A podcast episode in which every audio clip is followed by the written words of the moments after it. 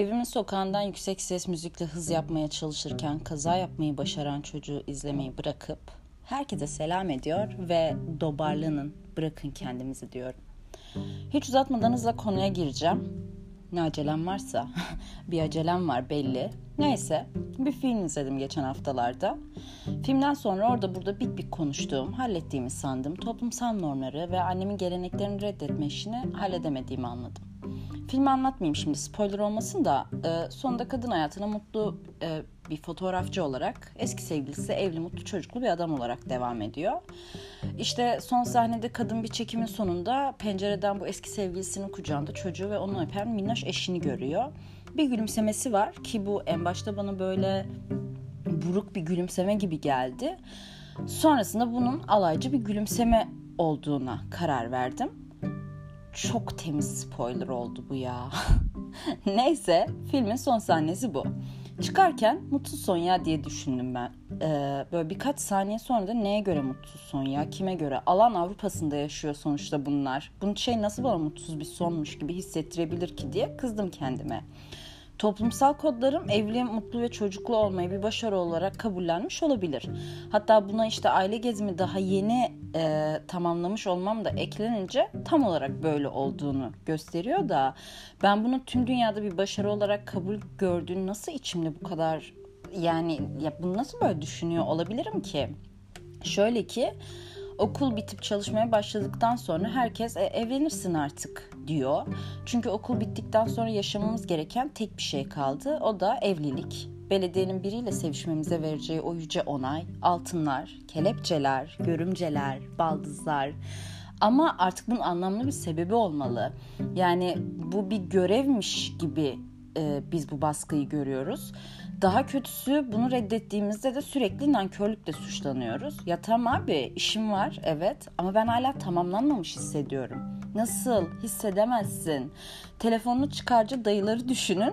Tam o. İyi bir telefona sahipsen başka hiçbir şeyden şikayet etme hakkın yok. Neden? E telefonun var. Durumun ekonomik boyutları ayrı da bence öyle hayatlar yaşamışlar ki şu an aldığımız nefes bile onlara lüks gibi geliyor. Bu arada konu sadece evlilik baskısı da değil.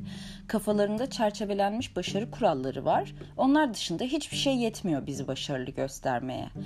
Bir tane e, böyle çikolata şeflerinin olduğu bir program vardı Netflix'te. E, şeflerden biri aileme çikolata sanatçısı olduğumu söyle e, olmak istediğimi söylediğimde o kadar karşı çıkıp o kadar tepki gösterdiler ki gay olduğumu söylediğimde bu kadar tepkiyle karşılaşmamıştım diyor. Ya sen Amerika'da yaşıyorsun ya. inanılmaz. Adam bilmem ne ödülleri almış.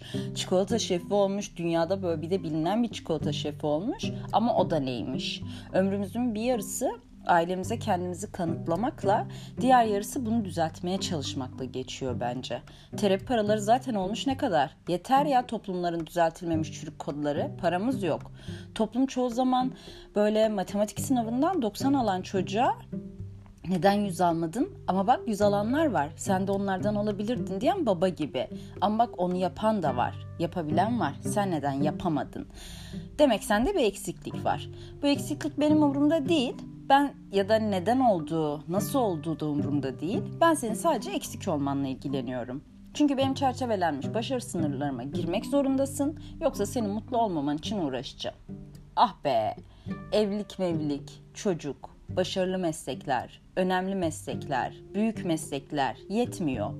Endüstri mühendisi bir arkadaşım var e, babası doktor olmasını o kadar çok istiyormuş ki çocuk mezun olur olmaz yeni mezun olmuş bir doktorun iki katı maaş alıyor olmasına rağmen babası hala tripliymiş. Babişkolar ya, babişkolar. Ben istiyorum ki sen iyi yerlere gel. Biz yapamadık, siz yapın falan filan diyerek durumu aşırı masumlaştırmaya çalışıyor. Ama bence konu çok net kafasında. Onun kafasında çizdiği bir dörtgen var ve herkes ona girecek. Kendisi girmemiş olabilir ama ondan başka herkes girmek zorunda. Hayallerinin peşinden koş ama benim istediğim sınırlarda. Yoksa tatsız şeyler olur. Toplum zaten baba olmak dışında bir şey yapmıyor ki bize. Tilki shaming sonrası şimdi baba shaming mi yapıyorum ben ya? Hayırdır ben?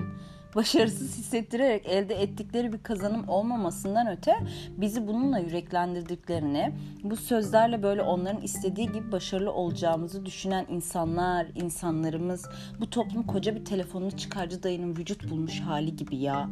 Ya bu arada aşırı bilendim onlara. Kötü ne varsa onlar artık. Yani bir de ne anlatsan da boş yani. Bağırıyorsun, çağırıyorsun. Hiçbir şekilde ikna edemiyorsun. Ve ben yine çok sinirlendim. Dertlendik, bir efkarlandık ya.